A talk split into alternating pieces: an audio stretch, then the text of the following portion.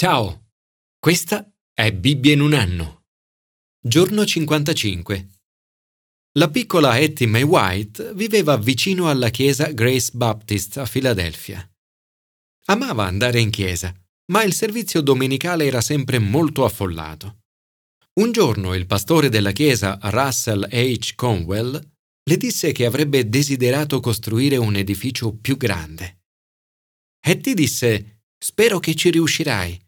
A volte è così affollato che i bambini rimangono fuori. E lui, quando avremo i soldi, ne costruiremo uno così grande da accogliere tutti i bambini. Due anni dopo, nel 1886, la piccola Hattie May morì. Al funerale, la madre consegnò al pastore un piccolo sacchettino trovato sotto il cuscino della figlia. Il sacchettino conteneva 57 centesimi e un piccolo bigliettino con scritto per costruire una chiesa più grande, in modo che più bambini possano partecipare alla scuola domenicale. Il pastore ebbe un'idea. Cambiò tutti i soldi in monete da un centesimo e mise ognuna di queste in vendita. Raccolse così 250 dollari, che cambiò a loro volta in centesimi mettendoli in vendita attraverso quella che più tardi diventò la White Might Society.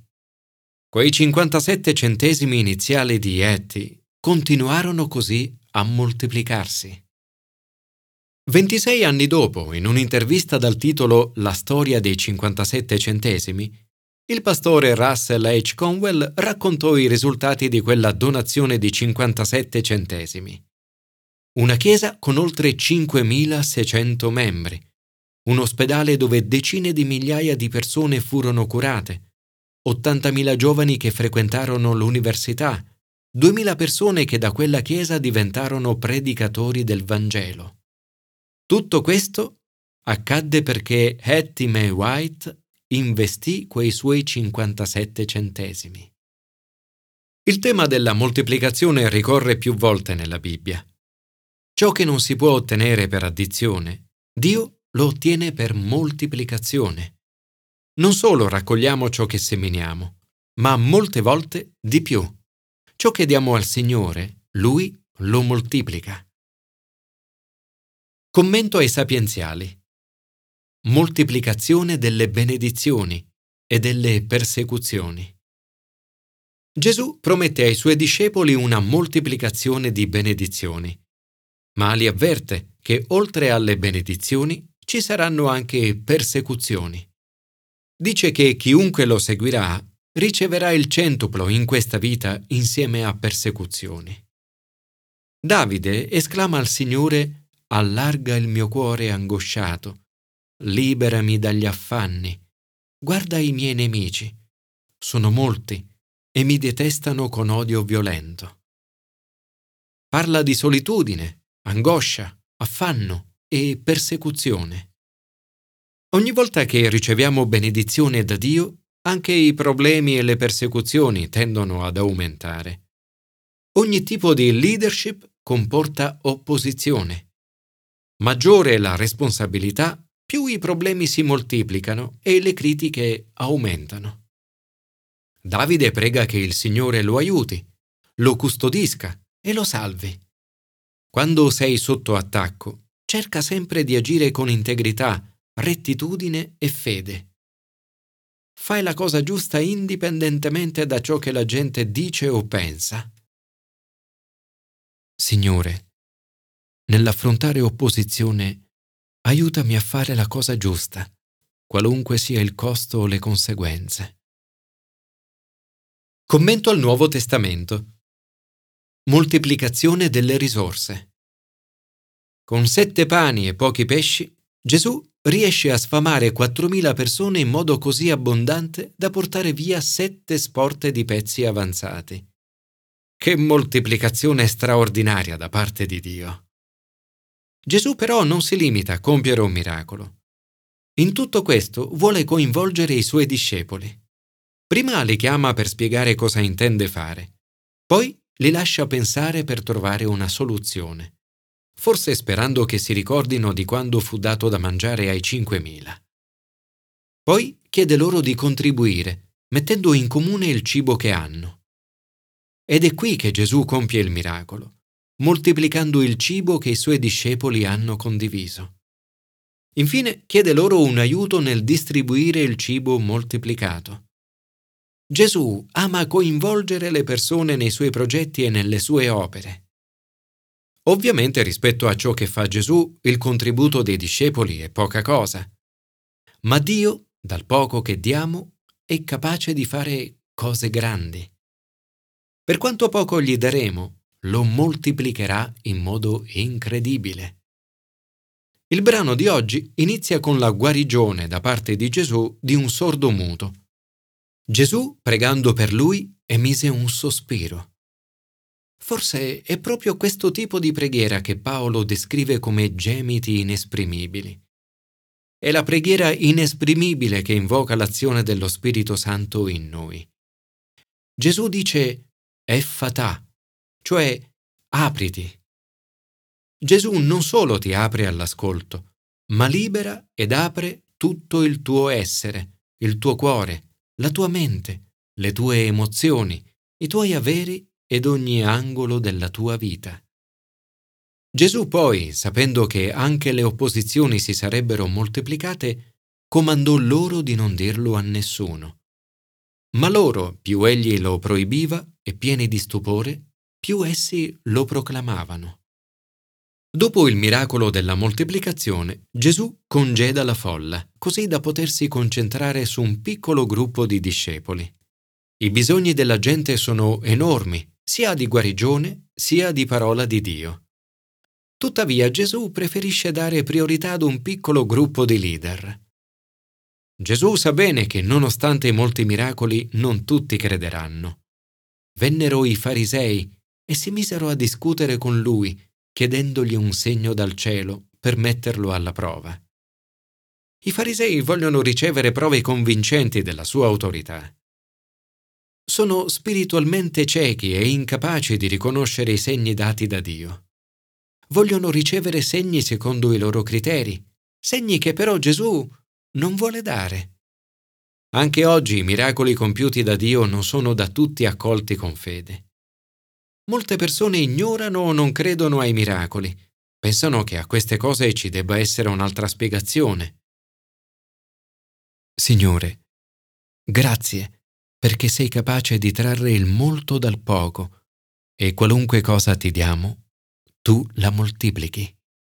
Signore, oggi desidero donarti la mia vita, il mio tempo e tutto ciò che ho. Commento all'Antico Testamento. Moltiplicazione dei volontari. Nel corso degli anni ho compreso che quando in una comunità, anche piccola, ogni membro viene coinvolto nella preghiera, nel servizio e nel donare, i risultati che si ottengono sono sorprendenti. Il popolo si prepara ad un compito imponente, la costruzione del tabernacolo, la dimora di Dio. Un obiettivo che raggiungeranno e in modo sorprendente attraverso il coinvolgimento di tutti i volontari. Mosè radunò tutta la comunità. È proprio questo ciò di cui abbiamo bisogno oggi nella Chiesa. 1. Che ognuno preghi.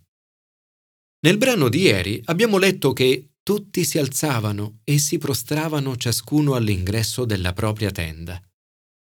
Il sabato non era solo un giorno di riposo, era un giorno santo, un giorno di riposo assoluto, sacro al Signore. Un giorno in cui le persone potevano dedicare più tempo alla preghiera e al culto.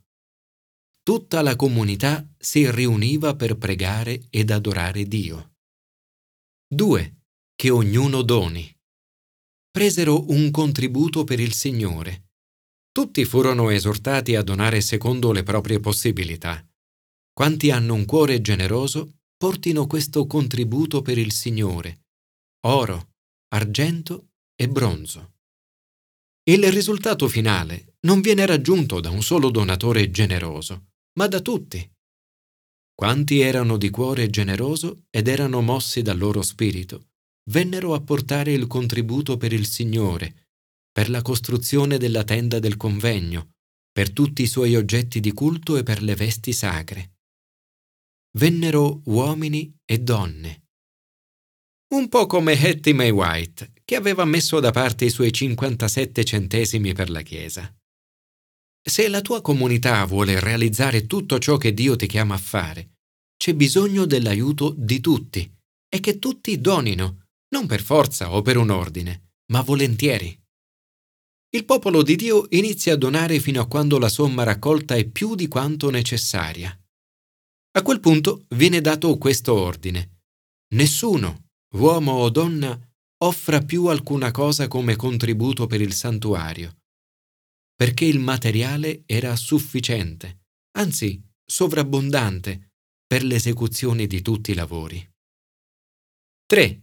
Che ognuno aiuti nel servizio. In questo passaggio dell'Esodo troviamo molte volte le parole ognuno e tutti. Tutti sono coinvolti nel servizio volontario.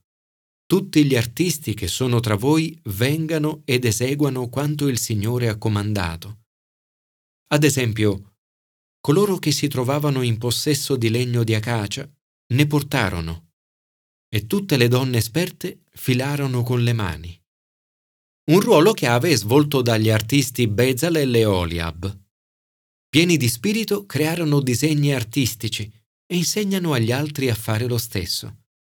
Insieme usano la loro capacità e abilità per svolgere il lavoro assegnato tutti gli artisti che il Signore aveva dotati di saggezza ed intelligenza per seguire i lavori della costruzione del santuario, fecero ogni cosa secondo ciò che il Signore aveva ordinato. Tutto questo avviene attraverso il lavoro di volontari. L'obiettivo è raggiunto da persone dal cuore generoso e che erano mosse dal loro spirito. Se vogliamo realizzare ciò che Dio ci chiama a fare come comunità, abbiamo bisogno di questa moltiplicazione di volontari. L'entusiasmo è contagioso, per questo non perdere tempo a frequentare persone che cercano di sminuire i tuoi sogni, ma cammina con persone che ti ispirano e ti sfidano, ti elevano più in alto e ti rendono migliore. Cammina con persone di grande visione, fede, azione e coraggio. Le persone grandi ti fanno sentire che anche tu puoi diventare grande. Stimolatevi a vicenda per pregare, servire e dare. Rimarrete stupiti nel vedere come Dio è in grado di moltiplicare i vostri 57 centesimi e fare più di quanto potreste mai chiedere o anche solo immaginare.